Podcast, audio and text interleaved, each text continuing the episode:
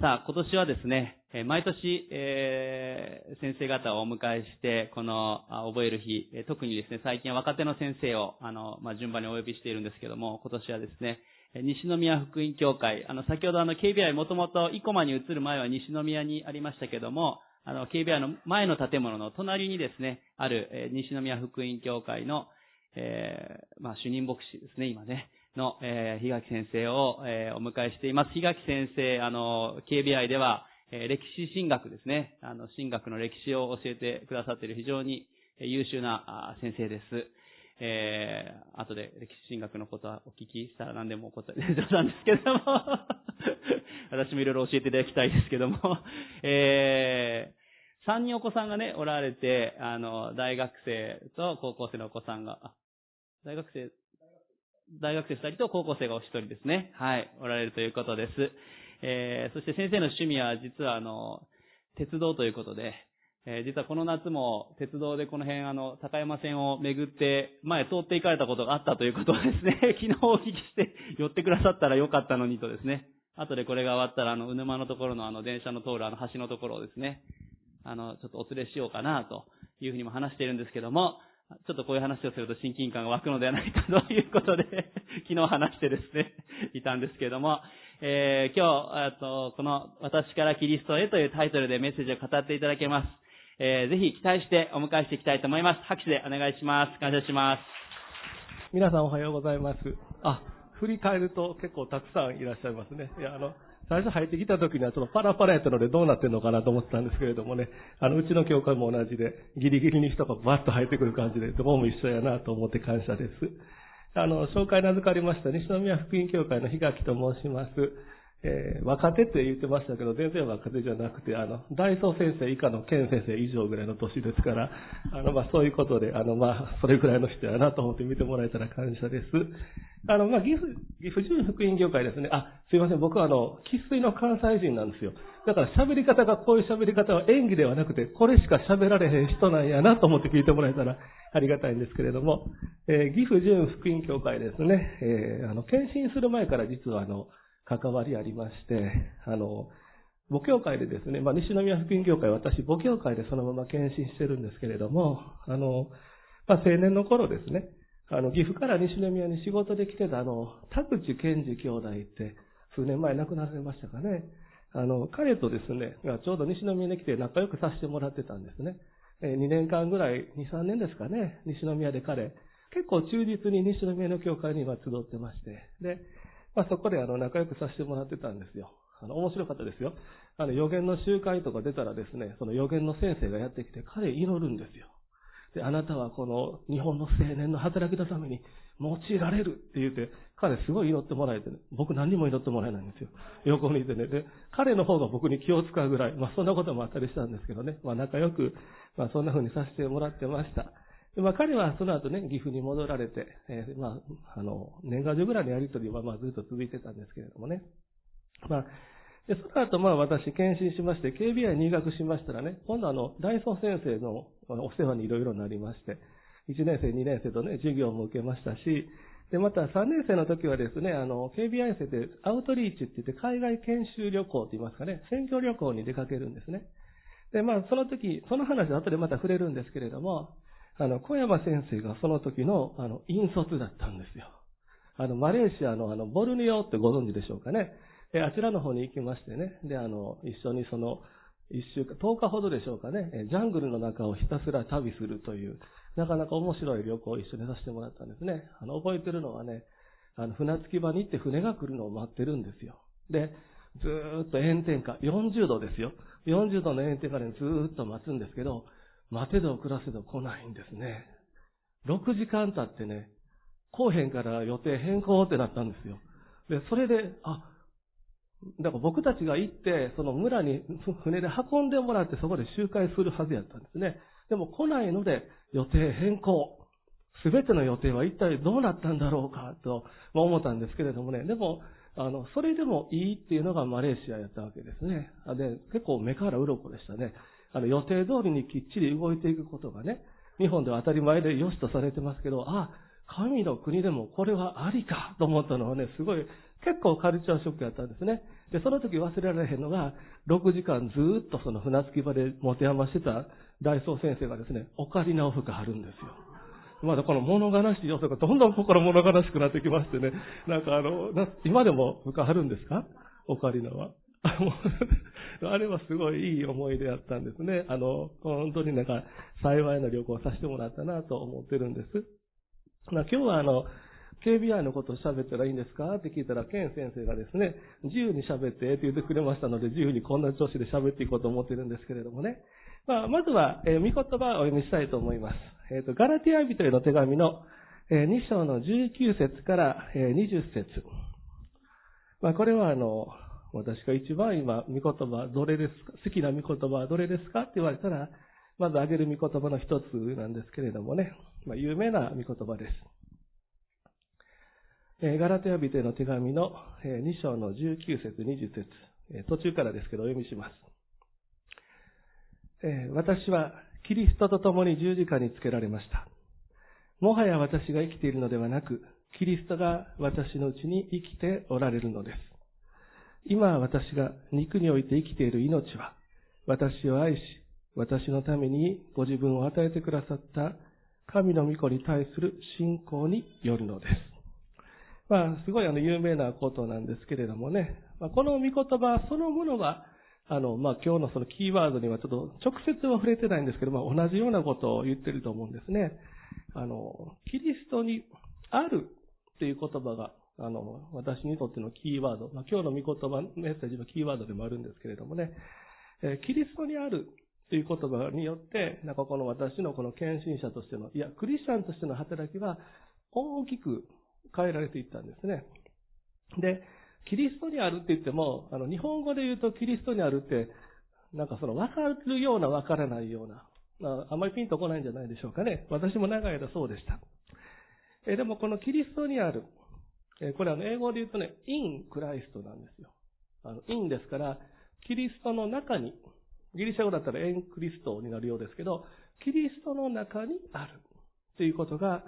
え、なんかね、光当てられていったんですね。え、私はキリストの中にあって。ということは、キリストと一つにされていて、え、キリストが私のうちにおられるのはもちろんなんだけれども、私もまたキリストの中に入れられているんだ。まあ、あの、合一の原理、あの、合うに一って書いてね、合一の原理とか言われたりしますけれども、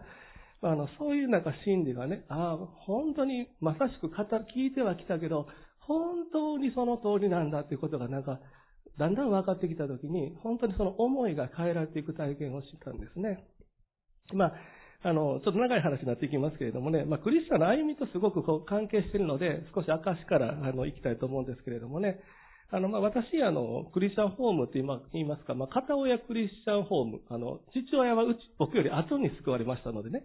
えー、あの、半分クリスチャンホームとかよう言ってたんですけれどもね、あの、そういう中で、えー、教会に行くようになったんですね。まあ、もともとあの、大阪で育ちましてね、幼稚園まで大阪やったんです。幼稚園は仏教系やったんですね。偉いところで言ってくれたらと思ってますけれども、えー、でもその後西宮に引っ越して、えー、間もなく、まあ、小学校入るときに私西宮に引っ越したんですけれどもね、えー、間もなくあの母と妹、弟がね、近くにあった西宮福音教会に行き始めたんですよ。あの、たまたまあの、うちの裏に住んでた方がですね、あの、クリスチャン、その西宮福音教会のメンバーでね、で、新しいがトントントントンとこう大工さん建てていく中で、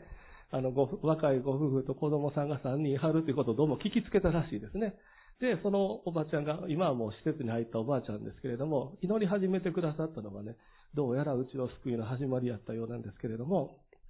まあ、その母と妹弟が、まあ、教会に通うようになっていったんですね。で、やがて、小学校3年生ぐらいやったでしょうか。まあ、私も教会に行くようになっていったんですよ。で、まあ、行き始めたら、あの、どっちかというと僕、義理がたい方なんですよね。あの、好き嫌い関係なく、まあ、決めたことは、なんとなく続けていく。熱心にとはとても言えませんけど、なんとなく続けていくタイプなんですね。で、そのままずっと小学校、中学校、高校というふうに、まあ、続いていったんですね。で、まあ、教会学校行ってましたらね、やっぱり大したもんですよ。あの、救いの知識はね、増えていくんですよね。で、今あの、さっき紹介してもらいましたけど、歴史進学って僕、教会史教えてるんですね。で、教会史の授業っていうのは、教会の歴史するわけですけど、実はその僕歴史が好きやということを前任の太田先生が知ってたので、あの、東先生やらへんかっていうふうに頼まれて、教会のその歴史を教えるようになっていったんですよ。で、歴史の時の始まりは、その教会学校でいろいろ話聞くでしょ？列王記とかあるじゃないですか。で、それを読んでたら、あの、学校の教科書にも同じようなことが出てくるわけですよ。バビロン補修。お、これかみたいな感じでね。それですごい歴史が好きになって、その延長で、あの、教える羽目になってしまったんですね、僕はね。まあまあ、そんなことはまあいいんですけど、まあ、ずっとそんな風に、え知識は増えていって、イエス様が私の罪のために十字架にかかってくださったっていう、その、なんですかね、理屈はね、よう分かっていったんですよ。理屈はよう分かったんですけど、なかなかね、実感が全然伴わへんのですよね。それが自分のために当てはまるということも、ピーンと来ないんですよ。で、まあそんなしながら高校2年生を迎えまして、え夏の中高生キャンプというものに行ったんですね。え当時はあの、まだあの、中高生もうちょっと、うちの教会も多かったので、うちの教会と、その別の教会との合同中高生キャンプということになりました。で、まあそこのキャンプに行ったんですけどね、高校2年生の時に。それがですね、稀に見る外れキャンプやったんですよ。まあ外れキャンプっていうのがあるのかどうかわからないんですけど、あの、ずっとね、なんかね、なんていうのかな、落ち着かへんのですよ。雰囲気が。だってほらね、初めはちょっとバタバタしてても賛美とかしてる中でだんだんほら、打ち解けできて心開いてね、御言葉語られて、イエス様ってなるじゃないですか。ならへんのですよ。全然これが。で、ずっとまたね、あの、うちの教会の子はね、比較的おとなしかったんですけど、その相手の教会、どことは言いませんけど、ここちゃいますよ。どことは言いませんけど、そこの教会の子たちがね、うるさいんですわ。集会中もずっとね、バチャバチャバチャバチャバチャバチャバチャバチャ言うだけなら可愛いもんですけど、もっとえげつないのは、先生、そんな話おもろないわって言い出してくるんですよ。集会中にですね、お行儀が悪いって言うと嫌やな思うんですけどね。で、そんな感じで、どこまで行くんかなと思ったら、最後までそれで行きよったんですよ。ほーらも帰ってきたらもう全然でしょ。まあ、よその遊びに行ったっていうことは面白いんやけど、まあ、あかんかったんですよ。で、当時あの、中高生印刷、印刷してくれてたのは、あの、私の前任の白田っていう、まあ、牧師先生やったんですけど、その白田先生がまだ伝道師時代だったんでしょうかね。えー、教会帰ってきて、主よ、あのキャンプはなんでこんなんだったんですか？って、その嘆きの声、祈りを捧げてたらしいです。まあ、それぐらい外れキャンプやったんですよ。でもね、キャンプの報告とかせなあかんじゃないですか、礼拝で。ここの教会もするんですか？そういうユースキャンプとか行ったら誰か証しするとか。一般的にあるでしょ？うちも一般的やったんですよ。で、あの、まあでもそんなキャンプやから誰が証しすんねんということになった時に何かしらんけどやれって言われてね、ひがきくんちょっと報告しようって言うから、えーって感じでしたけど、まあ仕方なくその、報告し始めたんですよ。講談で。そして、まあその通り喋ろうとしたんですよね。あの、キャンプ行ったんですけども、よその行った女の子たちが悪くてずーっと騒いでて、ねえってその、言うたその時にです。その時に、神様が、お前も同じだって言われたんですよ。あの、もちろん声聞いたようなわけでもないんだけど、語られたんでしょうね。イメージがあったんでしょうね。で、それを聞いてね、お前も同じだって言われた時に、あの、あの女の子たちは確かに罪人かもしれへんけど、お前も同じ罪人だということを神様に語られて、涙止まらないになってしまったんですよ。で、その場で、まあ、救われたんやと思いますね。その後間もなく洗礼を受けていったんですね。ですから僕ね、あの、講談で救われたんですよ。あの、牧師っぽいじゃないですか。知りゃしません。そんなこと、うん、後にこんな仕事するなんて知る由もなかったんですけどね。でも、まあ、本当にね、あの場所であの女の子たちと同じ、お前も罪人だと神様に語られることで、これまで聞いてきたすべての救いの技は私のためだったんだということがはっきり分かったんですね。ですからそういう意味では、あの、二代目クリスチャンとしてはね、救いって明確やったんです。まあでも、なかなか残念ながら、あの、その後の歩みもその、まあ、紆余曲折ありましてね、なかなかスムーズじゃなかったですね。で、まあ、信仰生活やっぱ送っていくんです。やっぱり続いていったんですけど、でも、あの、やがて大学に進みましたね。一浪して、大学入ったんですね。隣の漢学に行きたかったんですよ。歩いて3分ですからね。それやのに遠い大学まで行かなあかんはめなったりとかね、えー、あったりして、またなんかね、ちょっと引きこもりじゃないけど、2週間寝込んでみて、また学校行ってとかそういうのがなんか続いたりするような、なんかちょっとしんどい。今まで言ったら何でしょうね。下手したらうつとか言われかねない精神状態になったりしながら結構暗いね、高校、大学時代を送ったりもしてたんですね。まあ、教会にまでも好きで行ってたんですけど、で、その後まあ、会社勤めしばらくした後、この KBI に行くわけです。KBI に行くのもね、あの、かっこいい理由ではなくて、会社勤めがもう嫌で嫌でたまらなかったんですよ。3年働いたんですけど、入って半年でもう辞めたらと思ったんですね。で、思ったんですけど、今ただ辞めたら同じこときっと繰り返すやろうなっていう思いもどっかあったんです。まあ、義理がたいと言いますか、慎重と言いますかね。パッと辞める勇気はあんまりない、僕はあんまり勇気ない方ですね。あんまり辞める勇気なかったから仕方なく会社にしがみつきながらでも辞める。どうしよう。でもやりたい仕事はない。大学卒業するときにあの神様僕なるべくなら働きたくないんですけどと思ってましたよ、本当に。でも神様はまあ、ともかく働く場所を開いてはくれたんですが、嫌で嫌でたまらなくてね。で、主を正直、この働くということに関して僕は何の、なんか、やりたいこともないというか、やりたいこともわからないって祈っていったわけですね。だから神様、思いをくださいというふうに祈り始めて、まあ、2年半が経った時にね、ああ、KBI に行くのもええかもしれんと、初めて思ったんですよ。それまで KBI にはね、一度も行きたいと思わなかったというかね、いや、牧師の仕事なんで私はできはしませんわと思ってました。で、思ってたんですけど、うん、KBI もいいのかもしれないなという思いが初めてやってきたんですね。で、これまでその神様やる気がないからやりたいことを教えてくださいと祈りましたから、これが神様からの答えらしいと思うと、え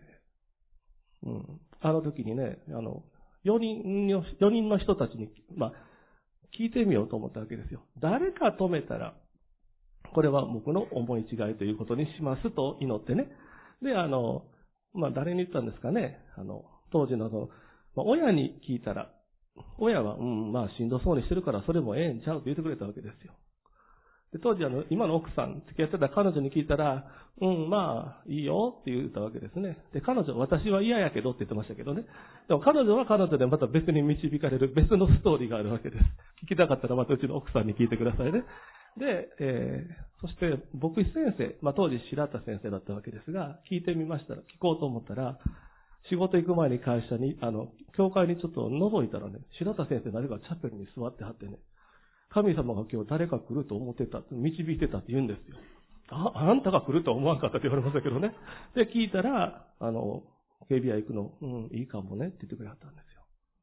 すよ。で、最後、一番嫌な会社に聞いてみたんですよ。もうやめよう思うんですけどと。ええよ、ええよ、言ってくれるんですね。止めてくれよと思うんですけど。まあ、それぐらいの社員です。だったんでしょうね、きっとね。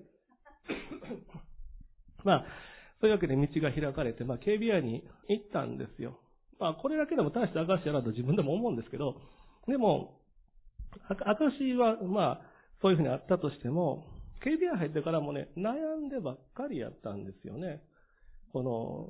なん言いますかね、人見知りというわけではないけど、そんなにその、パッパッパッパ人に連動するタイプじゃないですよ。で、ケン先生みたいにね、ずっとベラベラ喋ってるわけじゃないじゃないですか。ね、いやもうあんだけいろいろ楽しそうに喋れたら楽しいなって、いや、今ここで僕がこう喋ってることもね、ある意味奇跡的なとこなんですよね、実はね。関西人やったらみんな喋ってると思ったら大間違いですからね。で、まあ、いろいろあるわけですけど、悩みながら来てたんですよ。でもその中でね、まあ、KBI で学んだこといくつかたくさんありましたけど、あの、一番大きな影響を与えたのは、このキリストにあるいうことやったんです。えー、まあ、以前はあの十字架と精霊、今は十字架と精霊と宣教というふうに言ってますけど、まあ、特にこの十字架という部分に当たるのかなと思うんですけれどもね、まあ、大学中にこの真理に気がつき始めたんですね。神様はしっかり当てて教えてくれはったんですよ。はじめ全部分かったわけじゃなかったです。本当に垣間見たぐらいのもんでした。でもそれでもね、あこれはすごい、本当やなと思いましたね。これまでその伝道せえって言われてね、あの、勇ましく新軍ラッパー鳴らしてくれはることをよく聞くじゃないですか。まあ、それはそれでありがたいし励まされるんですけど、行け、突撃って言われてもね、撃つ球あらへんと思ってたんですよ。で、またその、食べる食事もない、補給が途絶えた日本陸軍みたいな感じですよね。だからそんな気分でずっと追ってて、果たしてその、行けとは言うけど、じゃあ何をやるのかっていうことに関して私の中に力がないなぁということをね、ずっと思っとったんですね。でも、この KBI の時に、そのキリストにあるということが、なんか気がつき始めてね、ああ、ここに、その、今まで打つ玉がない、食べる食べ物がないなという、それがある。持っていくべき、伝えるものはこれな、これなんやなというものを、まあ、垣間見始めてね、そして今に至ってるわけなんですよね。えー、本当に KBA で学んでる時もね、悩んでばっかりでしたね。あの、働いててもね、それらしいことはしてるなと思ってましたが、それはしてないっていうね、ここ、命の部分は触れてないっていう感覚ね、ずっとありましたね。で、またあの、イエス様のこの救いやイエス様が素晴らしいんです。皆さんもそうでしょ？イエス様は素晴らしいんですよ。命は素晴らしい。救い、イエス様の宮沢は素晴らしいんですが、問題はこの私やっていうのはね、ずーっと献身してからですらもね、正直なところ、自分の中の支配する思いはそういう思いやったんですね。ということはね、今日本シリーズやってますけどね、まっすぐのストレートで攻めたいんですよ。ドバーンとね、剛速球で三振取りたいんですけど、まっすぐ投げた球がなぜかシュッと曲がるようなね、なんかその全部ボール球になっていく。なんかそんな感覚でね、こういうはずじゃないんだけどなーってずっとね、思い始めてたんですよね。えー、悩んでたんですよ。罪にずっと悩んでたんですよ。自分という自意識に悩んでたんですね。しかし、あの、まあ、そうですね、その頃の心境がね、ぴったりする御言葉が実はありましてね、えっと、ローマの7章、14節から25節、ちょっと長いんですが読みたいと思います。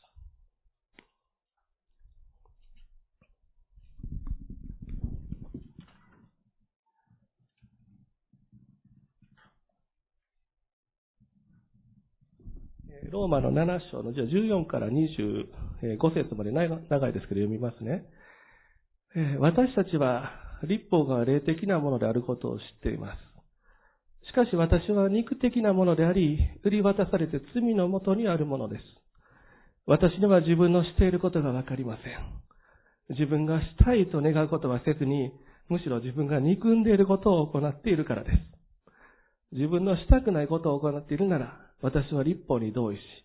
それを良いものと認めていることになります。ですから、今それを行っているのは、もはや私ではなく、私のうちに住んでいる罪なのです。私は自分のうちに、すなわち自分の肉のうちに善が住んでいないことを知っています。私には良いことをしたいという願いがいつもあるのに実行できないからです。私はしたいと願う善を行わないで、したくない悪を行っています。私が自分でしたくないことをしているなら、それを行っているのはもはや私ではなく、私のうちに住んでいる罪です。そういうわけで、善を行いたいと願っているその私に悪が存在するという原理を私は見出します。私は内なる人としては、神の立法を喜んでいますが、私の体には異なる立法があって、それが私の心の立法に対して戦いを挑み、私を体にある罪の立法のうちに虜にしていることがわかるのです。私は本当に惨めな人間です。誰がこの死の体から私を救い出してくれるのでしょうか私たちの主イエス・キリストを通して神に感謝します。こうしてこの私は心では神の立法に仕え、肉では罪の立法に仕えているのです。いかがでしょうかねこれ、本当に悩みの通りだったと思いますね。神様に従って神様の御業をしたいと願っているにもかかわらず、それができない自分なんですよ。また罪を行いたくないとは願ってるんですよ。でも願っているけれども罪に惹かれて、罪を恋したって罪を犯さざるを得ない自分というものがずっと働く。また自意識もその自分をよく見せたいという思いがないわけじゃないけど、あるわけじゃないけど、でもその自分を意識せざるを得なくて、そしてその自分に引きずられてどこまでもこの悩まさせられるその状態。そういうものにずっとこのまあ、献身してからも、若い頃はもちろんでしたが、献身してからも結構長い間悩まされ続けてきていたわけですね。まあ、本当にだからよう分かったんですね。この24節の、私は本当に惨めな人間です。なんですよ。誰がこの死の体から私を救い出してくれるのでしょうかそう、救われてるはずなんですよ。イエス様を信じて罪許されていることはようよう分かってるんです。ようよう分かってるんだけれども、それでもその罪に惹かれて罪を犯してしまう、この自分というものを一体どうしたらいいんだろうか。本当に惨めな人間です。というのをずっとここで悩まされ続けてきたんですね。でもその直後の御言葉をね、25節ご覧になってください。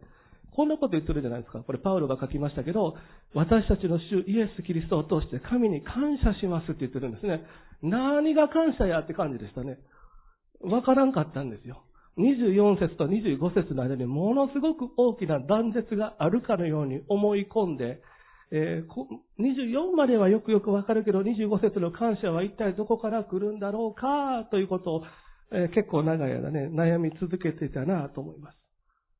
メッセージとか聞いてるときは恵まれるんですよ。教会でいろんないいことあったときは喜んでるんですよ。でもいざ何か問題が起こったり、また一週間なんとなく過ごしてるときに、その恵みは指の間からスルリと滑り落ちていくかのような、そんな感触。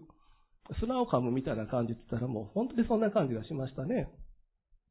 まあ、そういうあの、伝道師でもね、ちゃんと雇ってずっと起き続けてくださった教会はありがたいなと思うんですが、でもそれで終わりじゃなかったのは神様に感謝やなと思いますね。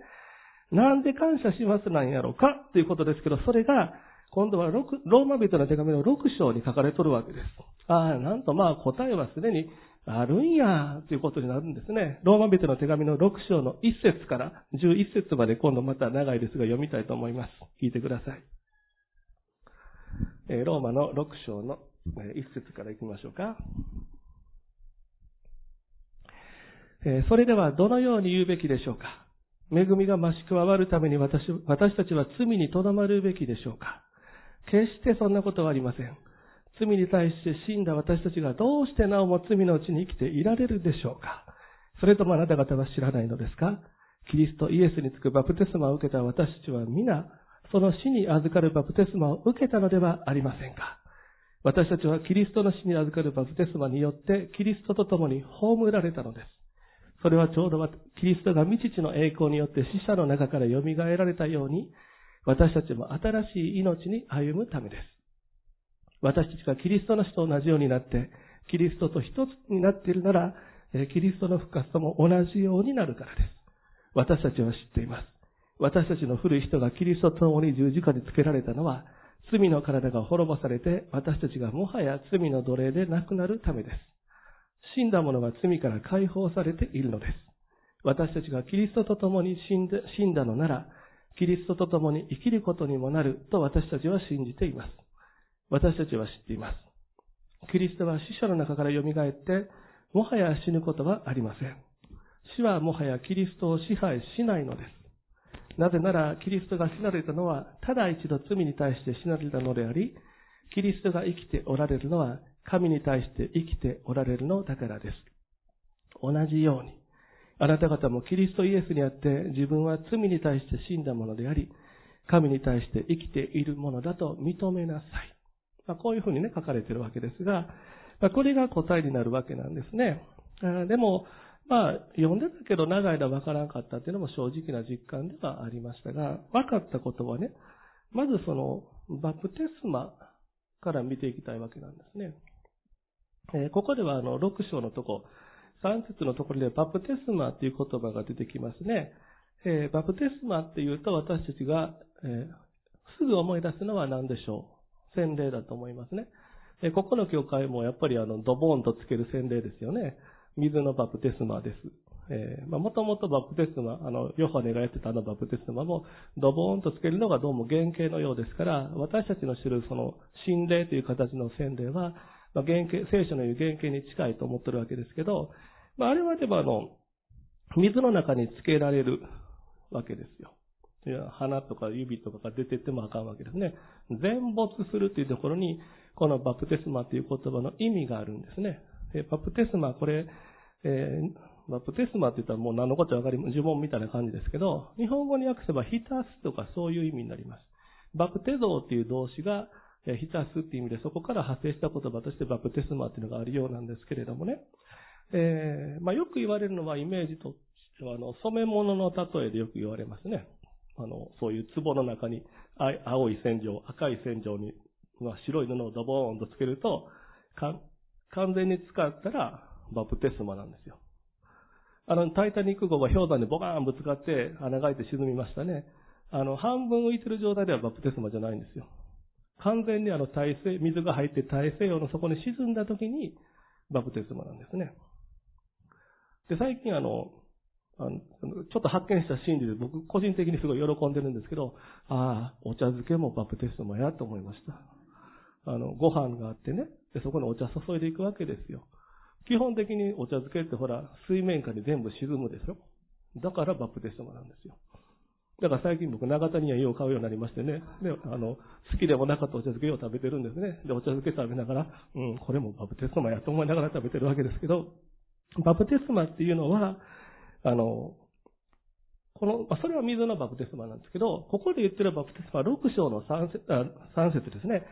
キリストイエスにつくバプテスマを受けた私たちはって書いてあるわけです。というのは私たちイエス様を信じたその時からそのようなんですけど、イエス様信じたその時からキリストイエスにつくバプテスマに私たちは預かっているということです。水のバプテスマは水の中で完全に浸されることが水のバプテスマですが、ここで言うのはキリストイエスにつくバプテスマですから、ということはどういうことかってイメージしてくださいね。私たちは信じたその時からキリストイエスにつくバプテスマということは、イエス様の中に全没しているということです。私たちのうちにキリストが、御霊が住まわれるということはよく聞きます。でも、私たちはそれだけではなくて、このイエス様の中に全没している、浸されている存在になるでしょうではなくて、もうなっているんだって言ってるんですよ。キリストイエスにつくバプテスマを受けたってここで書いてるわけですから、過去形なわけですよね。私たちはすでにもう浸されているんだ。イエス様の中に、と聖書が語っているんですね。で、水のバプテスマ、ある意味でそれを象徴的に表しているものと思います。で、イエス様を信じた私たちは、じゃあ何やねんっていうところは、浸されたということは、キリストと一つとなっている、一体となっているっていうことです。その中に完全に漬け込まれて沈んでるから一体とされているということですよね。で、じゃあそれはじゃあ何を表しているのかというと次ですよ。4節で今度はこう書かれてますね。私たちはキリストの死に預かるバプテスマによってキリストと共に葬られたって書いてます。葬られたという言葉は死んで葬られた。完全に死んだということです。完全に死んでしまって、えまあ、ここではあの、じゃあそれは何を表しているかというと、今度は6章の6節になってくるわけですね。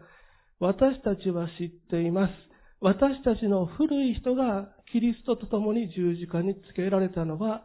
罪の体が滅ぼされて、私たちがもはや罪の奴隷でなくなるためですって書かれてるわけです。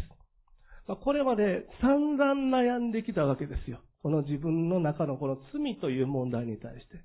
罪を犯したくないと願っても犯さざるを得なかったし、良いことをしたいと思ってもそれを全うし、切ることができない。自意識は相変わらず意識せんでってイエス様が作ってくださったというにもかかわらず、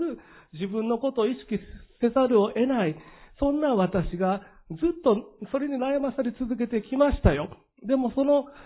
古私が、まあそれは古い私だと聖書を言ってるわけですけど、肉だと言ってるわけですけれども、その肉がこのイエス様の、キリストのバプテス様に預かったことによって、イエス様と一体となったことによって、イエス様が十字架にかかったので、同じように私もまたキリストと共に十字架につけられたんだということが分かったということです。これは本当にね、あの、なんでしょうね。そうかって分かった時にも天地がひっくり返るような感覚でしたね。あこれまでどうしたらこの問題が解決するんだろうかとずっと悩み続けてきましたけど、そうじゃないっていうことです。あこのことはもはやの十字架にかかった時に解決していたんだということが分かったことは、まあ、うん、まさしくこれは救いやなぁと思いましたよ。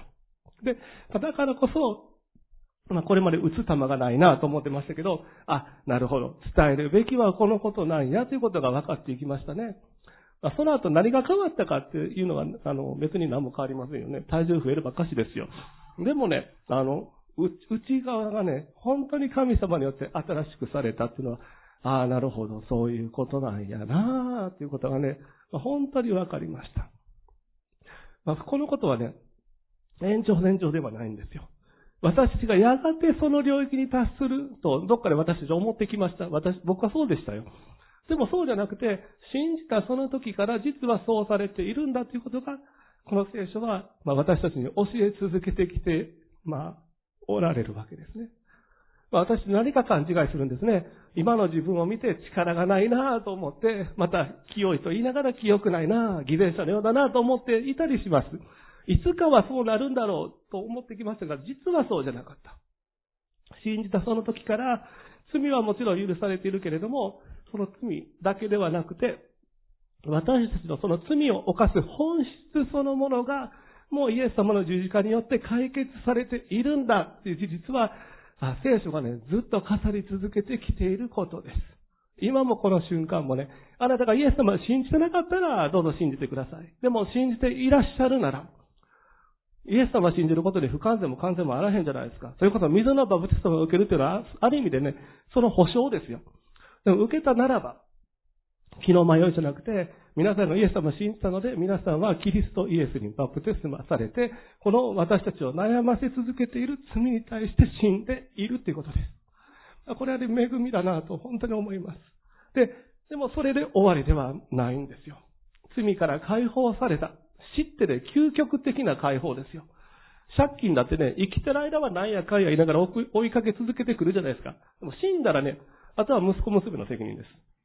自分の責任取らんでええんですよ。死んでしまえば。もちろん、死んでし、罪のまま死んでしまったら事故切っちゃいますからダメですけど、でも、死っていうのはね、ある意味究極的な解放です。で、十字架に合わされて共に死んだっていうことは、この私たちのこの罪の支配からの究極的な解放がそこにもたらしているっていうことなんですよ。ですからね、私たち罪からね、逃げ切ってるんですよ。でもこれで、これででもまだ終わりじゃないのが続けていくわけですね。えー、私たちがですよ。えー、まあ、7節では死んだ者は罪から解放されているって書いてますが、8節ではこう書かれていますね。私たちがキリストと共に死んだのなら、キリストと共に生きることにもなると私たちは信じていますということです。えー、私たちは知っています。キリストは死者の中から蘇って、もはや死ぬことはありません。死はもはやキリストを支配しないのですって書いてるんですね。ということはね、あの、キリストは死なれましたが、死んで終わりではありませんでした。葬られましたが、その後、今度は蘇られたんですよ。もしキリストが蘇ったのであるならば、キリストイエスにバプテスマされた私たちはどうなりますか？もちろん蘇るでしょ？だって一緒にされてるんですから。一体化されてるんですから、キリストが蘇られたならば蘇るんですよ。私たちはその復活に預かっている。だから、8節で、私たちはキリストと共に死んだのなら、キリストと共に生きることにもなると私たちは信じていますって書いてます。えー、キリストの死から蘇って、もはや死ぬことはない。死はもはやキリストを支配しない。ということは、私たちもまたキリストの死、あ、私たちもまた死に支配されていないということです。命がそこにあるということです。そして、十節でこう言いますね。なぜならキリストが死なれたのは、ただ一度罪に対して死なれたのであり、キリストが生きておられるのは、神に対して生きておられるのだからです。っていうことですね。これが、イエス様が勝手にやったことなんじゃないんですよ。だってキリストイエスにバプテスマ私たちはされてるんだから、このキリストの死と復活が私のものとされているということです。キリストが死なれたのが罪に対しての死なのであるならば、私たちの死も罪に対する死です。そしてキリストが生きておられるんだったら、のはその神に対して生きておられるということだったら、私たちのこの復活の命も、また神に対して生きている命であるって聖書は語ってくださってるんですよ。これはね、福音です。私たちは罪に対して死んでいて、そして神に対して生きるものとなって、今生きているんだっていうんですよ。まあ、恵みやなーって思いますね。で、そういう私たちに、じゃあどんな風に考えたらええんやということを11節でこう語られています。同じように、あなた方もキリストイエスにあって自分は罪に対して死んだものであり、神に対して生きているものだと認めなさいとおっしゃって、聖書は書いてくださっている。えー、あなた方がキリストイエスにあってですよ。さっきから言ってるインクライストがここにあるわけですね。自分は罪に対して死んだものであり、神に対して生きているものだと認めなさい。えー、まあ、こういう話を聞いていてもですね、そうは言っても罪は私にまとわり尽くして思うと方もおられると思います。僕自身長い間そうでしたよ。本当に長い間その語られてきたけどわからない。で、自分の感覚ではあかんのですよ。その、そうは言っても、許された、解放されたと聞いても、相変わらず罪を犯し続けている自分がそこにおるし、また悩み続けている自分がそこにいるし、一個も解放された感じがせんと悩むのが自分でした。でも、聖書は言うんですね。えー、認めなさいって言ってるわけです。で、この認めなさいという言葉はどういう言葉だと言いますとね、えっ、ー、と、あれ、原稿からどこかに行ってしまった。えー、ちょっと待ってくださいね。うん、えー、あ、あ、そう、わかりましたね。あの、あれです。僕、英語弱いんですよ。あの、え、日本語だと認めなさいですけど、英語だとね、あの、これはあの、レコンっていう言葉が使われてたり、カウントっていう言葉が使われているんです。えー、ですからあの、どっちかというとね、このみな認めなさいという言葉は、まあ、昔はみなしなさいともあったかもしれませんけど、あの、数えなさいっていうような感じの言葉なんですよ。数えなさいということは、1たす1が2であるようにということです。1たす1は、皆さん、こんな聞くまでもないじゃないですか。答えは2ですよね。もうちょっと自信持っていってほしいなと思うんですけれども、1たす1は2でしょ？まあ、1かける1は偉そうに言わせるだけあるんですよね。でも、まあでもそうなんですよ。あの、引っ掛け問題と思わない限り皆さん何の迷いもなく1たす1は2だし、1かける1は1だと思われるはずです。僕だってそうですよ。えー、そういうことなんやって言ってるんですよ。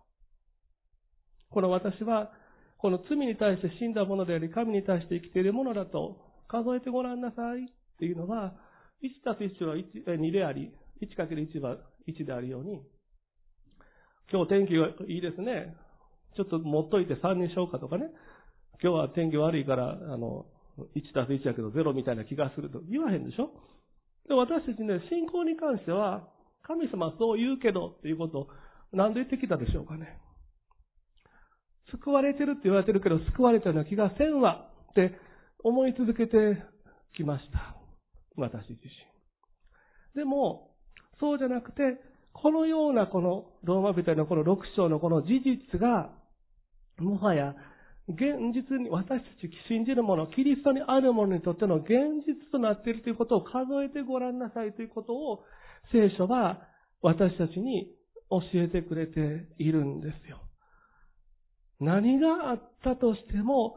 自分は罪に対してキリストイエスにあるのでです。これが大前提ですが、あって自分は罪に対して死んだものであり、神に対して生きているものだと認めなさいと語り続けてくださっているんですね。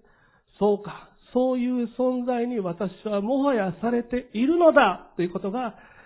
福音なんですよ。私たちはここからスタートしていくことができます。まあ、これは本当に大きなあの恵みだったなと思いますね。まあ、そこからその働きのに対する思いが変えられていったなということを体験しています。自分にはできないということがね、イエス様はできるか知らんけど自分にはできないっていうのが長い間の悩みでしたが、もはやそれを悩まなくていいんですよ。だって私と共にキリストがおられるのであるならばね、今ここでメッセージ語ってるのはこの、この日書きが喋っとるわけですけれども、キリストにあるということは、この日書きを通して主が語ってらっしゃるということです。なかなかええでしょ？でも皆さんだって同じことです。あの、信じなければ何もなりません。まあ、信仰ってやっぱりね、信じ、信じれば全てですが、信じなければ何もない。ある意味でオールアナッシングの世界だと思います。でも、信じるときに皆さんを通してそこにキリストがおられるということです。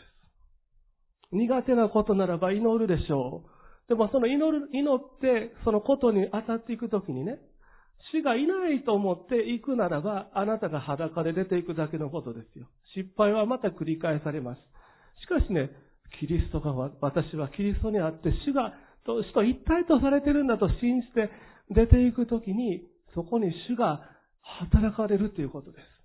これは信じる私たちにとっての大きな大きな可能性やと思うんですね。まあ、ですからね、あの、でけへんでけへんってあんまりね、言わんといてください。イエス様がなさるんですよ。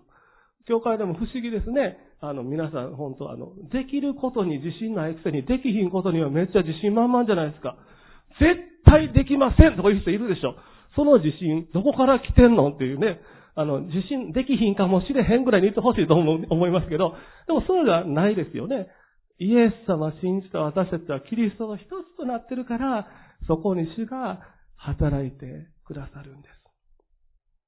そういうものを御霊が導いて、その場その場にふさわしい神様の働きをもまた主が備えてくださっているんです。そのような領域に今私たちもね、導かれて開かれていってるんですよ。ですから、あんまりそのね、えー、うなずい、うなだれて、どうせ私はと言わないでください。そのどうせ私はイエス様と共に十字架につけられて死んだんですよ。そして今私は、私たちは復活したイエス様にあって、主と共におるんです。これが神様が語ってくださっている、いや、私たちにあの十字架を通して与えてくださっている霊の世界の現実なんですよ。これは大いに考え直す値打ちがあることやと僕は信じてるんですね。皆さんいかがでしょうか？で、神様感謝なことにね、まあ、これ最後になりますけど、あの、そういうまあ真理が開かれていったの、結構僕最近のことでしてね、このことが、あの、これぐらい喋れるぐらいの感じになんかはっきりしてきたのは最近のことで、コロナの少し前ぐらいのことやったんですね、実は。で、神様不思議なね、体験をね、させてくださってるんです。まあ、これ最後の証で終わりたいと思うんですけど、あの、こういえば、あの、大佐先生とね、えー、マレーシアに一緒に KBI の3年生の時行ったって言ったじゃないですか、初めにね。あれ、あの、1999年のことやったんですね。前世紀の出来事ですね。20世紀の話なんですけど、えー、まあ、その時はですね、あの、当然 KBI の3年生として行きましたから、あの、マレーシアに対して3年間共に学んだ気心の知れた仲間たちと行ったわけですよね。で、えー、東マレーシアって言いましてね、あの、マレーシアってあの、マレー半島じゃなくて、あの、ボルネオ島の方ですね。えボルネオ島の北3分の1がマレーシア領でしてね、でそこの方に行ったんですよ。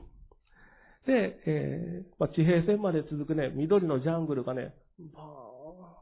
峠道に立ったらね、開けてるんですよ。道はね、ボッコボコの道です。ですからマイクロバスに乗せないでずっと走ってきましたけど、ボーン車で跳ねたら天井頭ぶつけるんですよ、本当に。舌噛むか思いましたね。すごい道でした。でも、緑はあくまでも緑です。空はね、晴れてれば真っ青の空ですよ。また川はね、見事なまでの泥水。でもその水がね、地平線の彼方までこううねって流れていくんですよ。すごい世界に来たなと思いました。そしてそこでね、あの、ジャングルの中の村を訪問していくんですよ。ロングハウスって言いましてね、家族があの2階建てで1階は家畜が住んでて2階に長屋になってそこに住みはるんですけど、そこに入っていって集会していくわけですね。で、いくつもま村も回って、まあいろいろしてたんですけど、ある村ではね、夜に集会したらね、人々ね、ものすごくたくさんの人たちが悔い改めたんですよね。で、翌朝起きたら何が起こったかというとね、部屋や、あその家々から持ってきた偶像を全部持ってきてね、あの、広場で焼き捨て始めたんですよ。まあ言ったらちょっとしたリバイバルでしたね。まあ、そんな素晴らしいなんか恵みの体験させてもらったんですけど、でも、そんな恵みの体験したにもかかわらずね、やっぱり悩んでる自分がおったんですね。えー、イエス様は素晴らしい。でもこの問題は私だと、やっぱその当時まだ、やっぱ引きずられてましたね。で、えー、その自意識が、まあ、ど恵みを見ることを妨げよるんです。で、マレーシアまでやってきても、この嫌な自分はしっかりついてきて、日本にいる時と同じように私を悩ませるっていうのが正直な実感だったんですね。でも、その後ね、今度インドネシアに行くっていうことが今度2017年にあったんですよ。ですから前の旅と18年の隔たりがあるんですけど、その時はあの、JC の私の所属する団体のね、若者、青年のチームが結成されまして、あの、高橋めぐみ先生が言ってたインドネシアに行こうということになりましてね。で、そのリーダーにこの、なぜか声がかかったんですね。行ってくれへんって言われて、はーって、ちょっとあんまり気進まなかったんですけど、まあ、ともかくでもまあ行ったわけです。まあ、その時にね、まあ、キリストにあるっていうことがなんか開かれて喜んでたのでね、自分ができるとも思わへんけど、まあキリストにあるからイエス様働いてくださるわなぁと信じて引き受けていったんですよ。で、そしたら、まああの、まあそこはね、インドネシアでもあのカリマンタン島っていう島なんですよ。で、ご存知の方も多いと思いますが、カリマンタン島って実はボルネオ島なんですね。北側3分の1はマレーシア領で、マレーシアではボルネオ島と呼びます。しかし南側3分の2はインドネシア領で同じ島なんですが、カリマンタン島っていう島ように呼ぶわけですよ。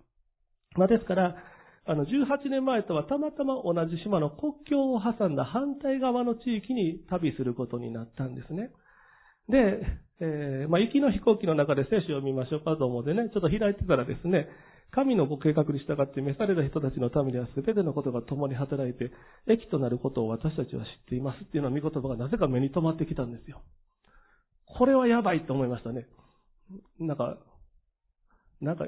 ややこしいことが起こって、もうめきとなるってわざわざ神様が言うってことは、ややこしいことが起こるんじゃないのかいと、やばっと思ってたんですけど、そしたらね、案の定その通りなんですよ。空港行ったら僕の荷物だけ出てこへんのですよ。まずね、まあ、ちゃんと届いて、届いてよかったんですけどね。で、その後ジャングルの中、その泥道走ってたら僕だけバイクから落ちるんですよ。泥、泥になりましてね。で、またあの、気持ちのいい縁側みたいなとこでみんなと崩れてたらね、最後、ヤモリの糞が僕にだけ落ちてくる。もうそんなんばっかしです。また行ったチームは、楽しい子たちでしたけど、KBI の3年寝食共にした仲間に比べたらやっぱり気使うじゃないですか。ドキドキするなとかまとめられるかなとか思いながらおったんですけどね。まあ、そんな旅やったわけです。けれどもね、以前やったらね、悩んだと思うんですよ。自分がなんかこんなんやからこんな偉い目に遭うのかなとか、なんかどっか思っちゃうんですよね。でも、この時はね、キリストにあるんっていうことは、ここに主がおられるっていうことを何かね、信じながらというか、まあそんな心細い思いじゃなくて、いや、ここにも主がおられるなっていうことに信仰を働かせていく時にね、あ、なんかね、すごくその旅が、あの、目に見える祝福は前回の方がはるかに勝るものであったにもかかわらず、前は悩みいっぱいで帰ってきたんですが、この2017年の時は、本当に感謝とともに日本に帰ってくることができたんですよ。起こってる現象はね、別にどうってことはない。でも、内側が変えられるってことは、ああ、なるほど。こういうことなんかなと、まあ、思ったんですね。罪を犯す、または自意識にがんじがらみになっているこの自分が、古い私がもはやキリストと共に十字架につけられて、今は復活のキリストと新しい命に生かされて、キリストと一つにされて、そんな私がここにいるんですよ。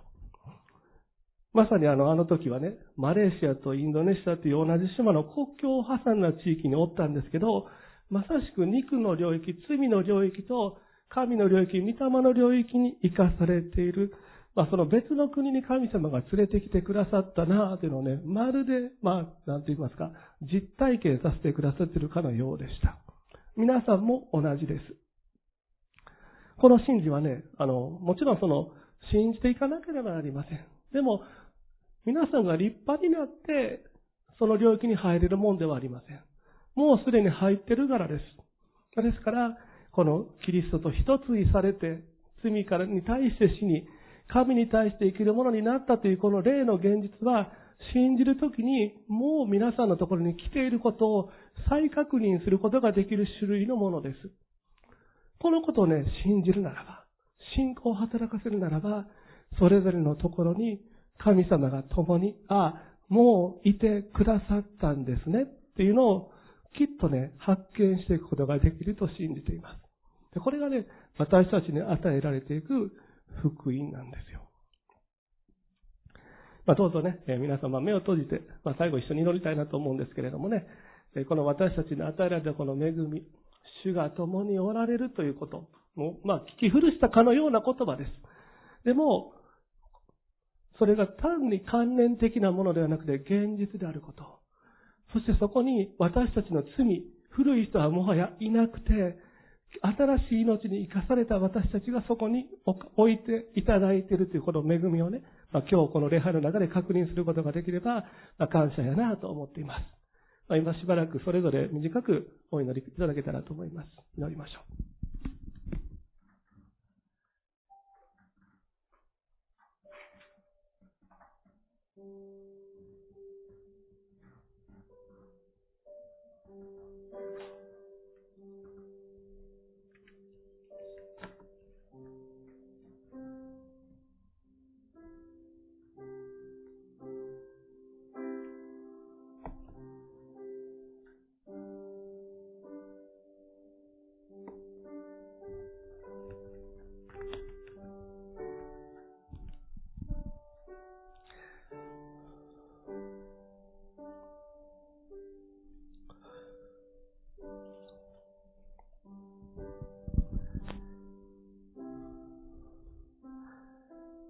それともあなた方は知らないのですか？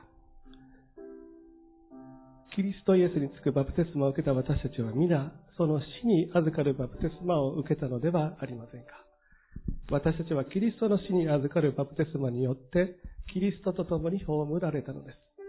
それはちょうどキリストが未知の栄光によって死者の中から蘇られたように、私たちも新しい命に歩むためです。私たちがキリストの死と同じようになって、キリストと一つになっているなら、キリストの復活とも同じようになるからです。私たちは知っています。私たちの古い人が、キリストと共に十字架につけられたのは、罪の体が滅ぼされて、私たちがもはや罪の奴隷でなくなるためです。死んだ者は罪から解放されているのです。私たちがキリストと共に死んだのなら、キリストと共に生きることにもなると私たちは信じています。私たちは知っています。キリストは死者の中から蘇って、もはや死ぬことはありません。死はもはやキリストを支配しないのです。なぜならキリストが死なれたのは、ただ一度罪に対して死なれたのであり、キリストが生きておられるのは、神に対して生きておられるのだからです。同じように、あなた方もキリストイエスにあって、自分は罪に対して死んだものであり、神に対して生きているものだと認めなさい。天のお父様、この御言葉を私たちに与えてくださっている。またその御言葉の示す現実を、例の現実が、すでに私たちのものとされている恵みをありがとうございます。私たちの目をどうぞ開いてください。そして、この私たちにすでに与えられている恵みが、現実であるということを今日豊かにお一人お一人受けることができるように、聖霊様豊かに働いてくださいますように、一切見てに委ねます。この時を感謝します。そして何より、あなたの福音を、あなたのこの罪からの解放と、御霊の命に生きるこの恵みを覚えてありがとうございます。どうぞ、この与えられた恵みの領域を私たちが信仰によって大胆に歩み、その喜びを、恵みを体験していくことができますように、今日のこの礼拝に集われたお一人お一人の上に豊かに御霊が働いてくださいますように、感謝して委ねてイエス様のお名前によってお祈りします。アーメン。